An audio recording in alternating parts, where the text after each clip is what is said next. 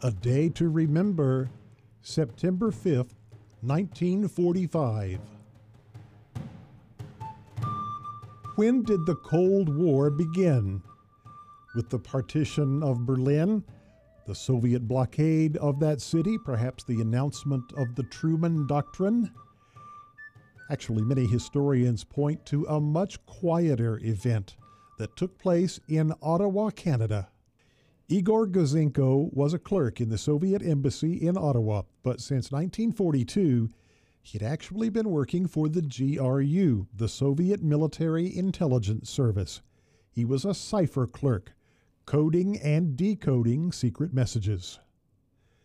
World War II ended with Japan's surrender on September 2, 1945.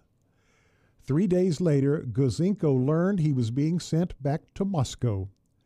But Gouzenko and his family had grown accustomed to the lifestyle in Canada.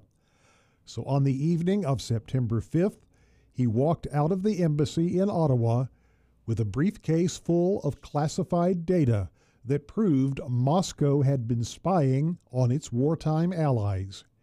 He picked up his two year old son and his pregnant wife and began seeking a way to defect. He was dismissed at first and was only taken seriously when Ottawa police found four Russian agents searching Gouzenko's apartment. His family was taken to a secure location. He was interrogated by Canadian, British, and American agents, and his documents detailing the Soviet espionage program in North America were translated. They were startling, to say the least. One Canadian official said, quote, It was much worse than we could ever have believed.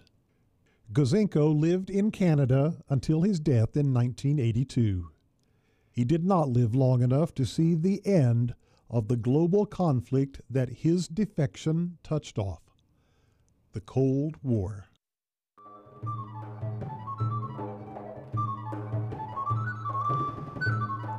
A Day to Remember is a production of KUCO at the University of Central Oklahoma.